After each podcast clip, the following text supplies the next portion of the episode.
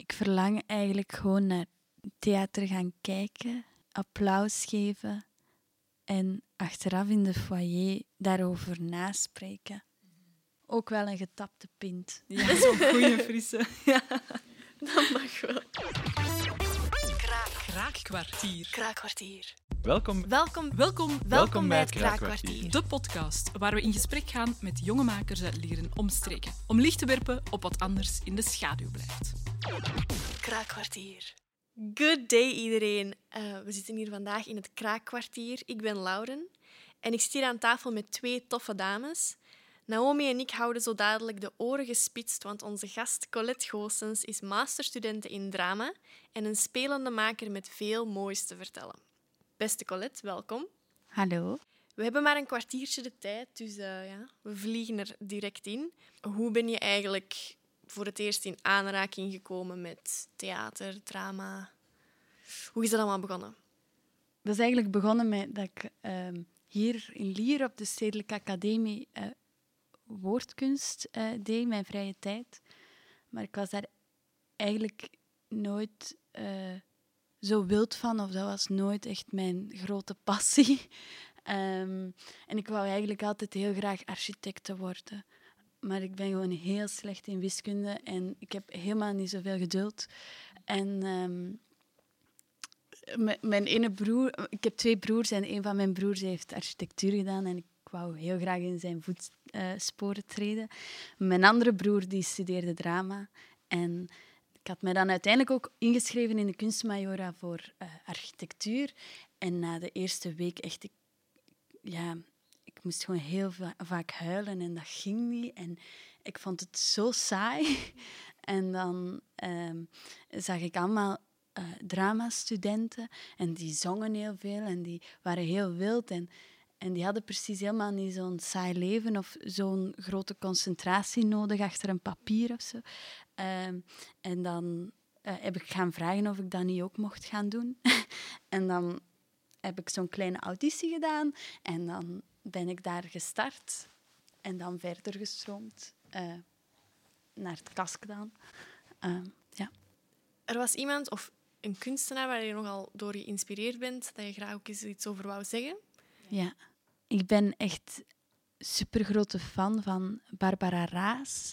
En Barbara Raas is eigenlijk een, eh, dat is heel lang een curator geweest, of een programmator. En zij is uiteindelijk gestopt in de kunstensector en heeft eh, een jaar een opleiding gevolgd als begrafenisonderneemster. En nu heeft ze een eigen praktijk waarin dat ze eigenlijk eh, rituelen maakt voor niet erkend verlies. Dus bijvoorbeeld, ze maakt een ritueel voor een vrouw die haar borsten moet afstaan. En dan gaat ze samen met die vrouw zien hoe gaan we dat aanpakken en wat heb je nodig. Of bijvoorbeeld wanneer haar zoontje groter werd dan één meter, om eh, afscheid te nemen van de meter. Ehm, Dat is Dus heel ja. mooi. Ja, heel Ja. speciaal. Ja. We weten dat je nu momenteel een werk net af hebt. Als je wil, kan je zo wat vertellen over de stijl van je afgewerkt stuk. Tot nu toe kennen we alleen een beetje de titel. Zo wat, Ja. dus Dus Mijn Broer de Walrus is een, eh, een voorstelling waarbij dat ik eigenlijk ehm, over mijn, mijn broer spreek. En mijn broer is zes jaar geleden gestorven. Eh, mijn broer heeft zijn hoofd voor een trein gebogen eh, in Antwerpen-Zuid. En ik ehm, heb eigenlijk daar een heel werk rond gemaakt. Ik heb daar rond geschreven. Maar ik heb ook gewerkt met eh, zijn plaat. Vlak voordat hij stierf heeft hij eigenlijk ehm, twaalf nummers opgenomen in een studio, maar nooit uitgebracht. En mijn ouders hebben dat uitgebracht. En ik en mijn andere broer hebben die rechten nu. Dus ik wou daar... Dat was eigenlijk mijn, mijn startpunt. Van, ik ga daar een dansvoorstelling op maken. Als niet-danser, als, als beweger gewoon. Ehm, maar daar kwamen gewoon al heel snel veel woorden bij. En eh, het voelde dan meer of zo, omdat dat niet mijn praktijk is, echt eh, dansen of zo, dat het echt een voorstelling rond he- hem was, rond Camille, eh, zo heet hij. Eh, maar ik wou eigenlijk, ik wou echt graag een duet doen. tussen mij en hem. Ook omdat hij natuurlijk dezelfde opleiding deed en, en de droom wel had eh, om acteur te worden. Dus dat, dat geeft wel iets heel vreemd dat ik daar dan nooit samen iets mee heb gedaan. En nu is dat wel, ja, voel ik me wel bevredigd of.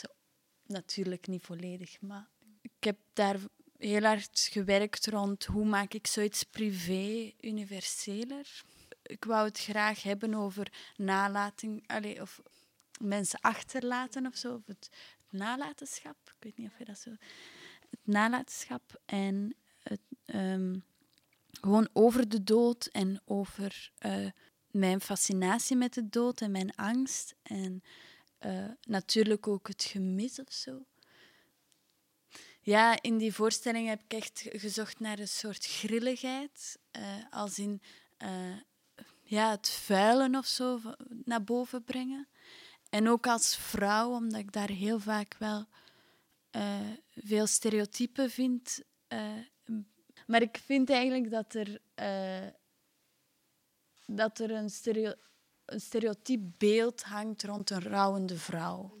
Alsof dat, dat enkel pijn en, en verdriet is, maar dat dat ook iets heel schoons heeft. Zeker in hoe dat die wordt afgebeeld op theater of in films of series. Of, dat dat altijd wel een soort uh, heel dramatisch iets heeft, maar dat dat dan wel de, de schoonste scènes of zo zijn. Wanneer een vrouw huilt om whatever. En dat is totaal niet zo. dat is niet schoon.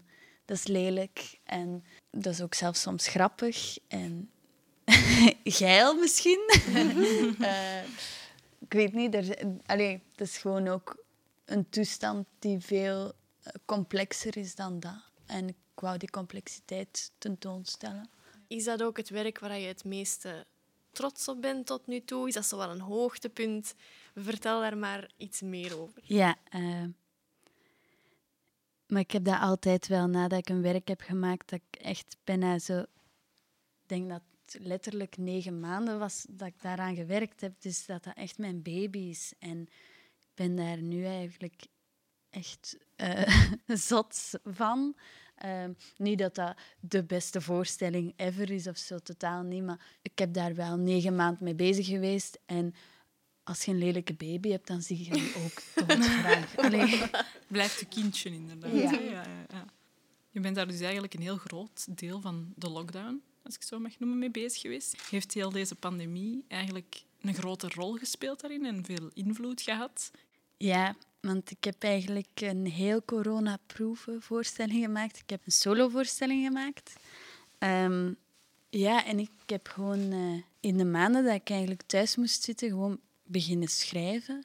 En natuurlijk wist ik wel, ik studeer af, ik moet een masterproef af hebben dat was wel werken of zo, maar het was wel gewoon thuis. En dat was heel vreemd en alleen. En ik weet niet of, of als, allez, als de omstandigheden normaal waren, dat ik dat dan...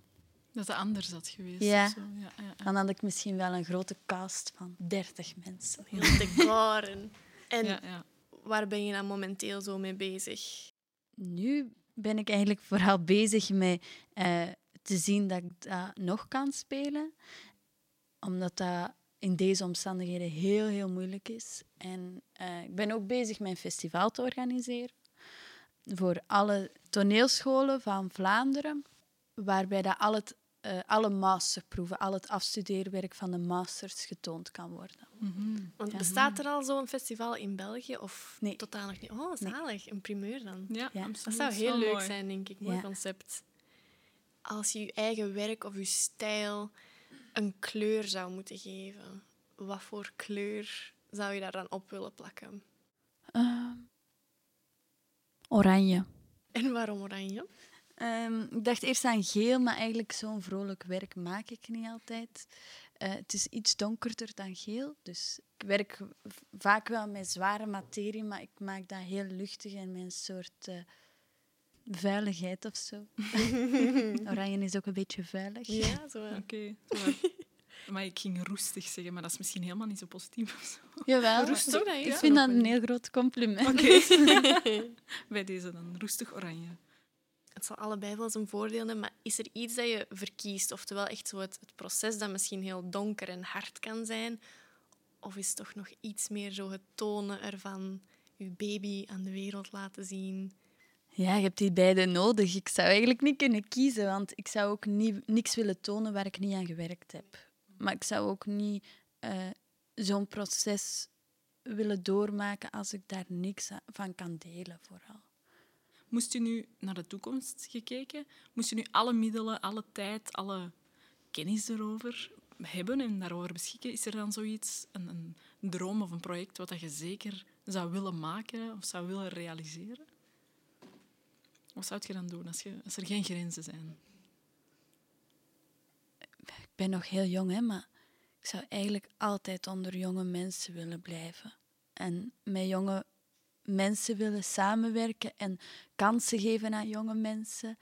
Uh, en misschien niet als actrice, maar wel als, als uh, waarmaakster of zo. Of uh, ervoor kunnen zorgen dat jonge, jonge makers werk kunnen blijven maken of zo. Dan zou ik super blij zijn als ik daarbij kan helpen of zo. Oké, om het nu terug een beetje luchtiger te maken, gaan we zo um, de Spitfire questions op u afsmijten. Je mocht gewoon zeggen het eerste waar in uw gedachten opkomt. Het zijn een paar stellingen, het is een beetje tof. En gewoon snel antwoorden.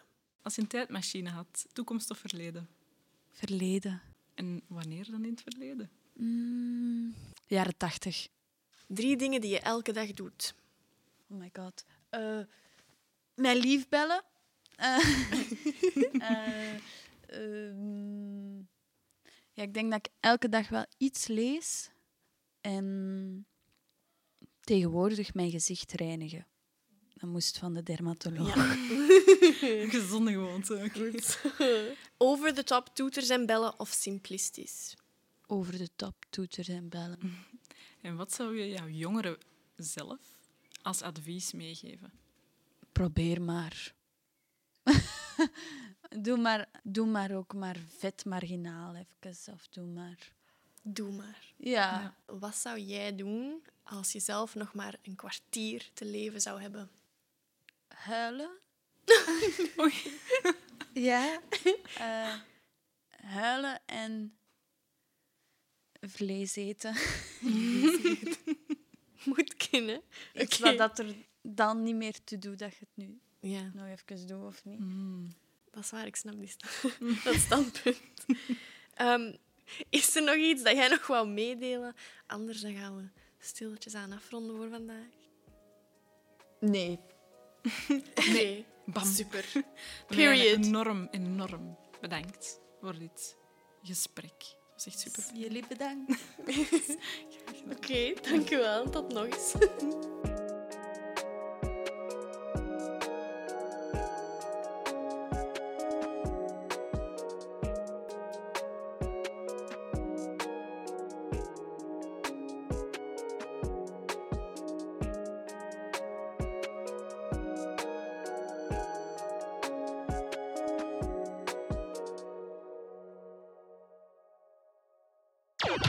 Kraakkwartier.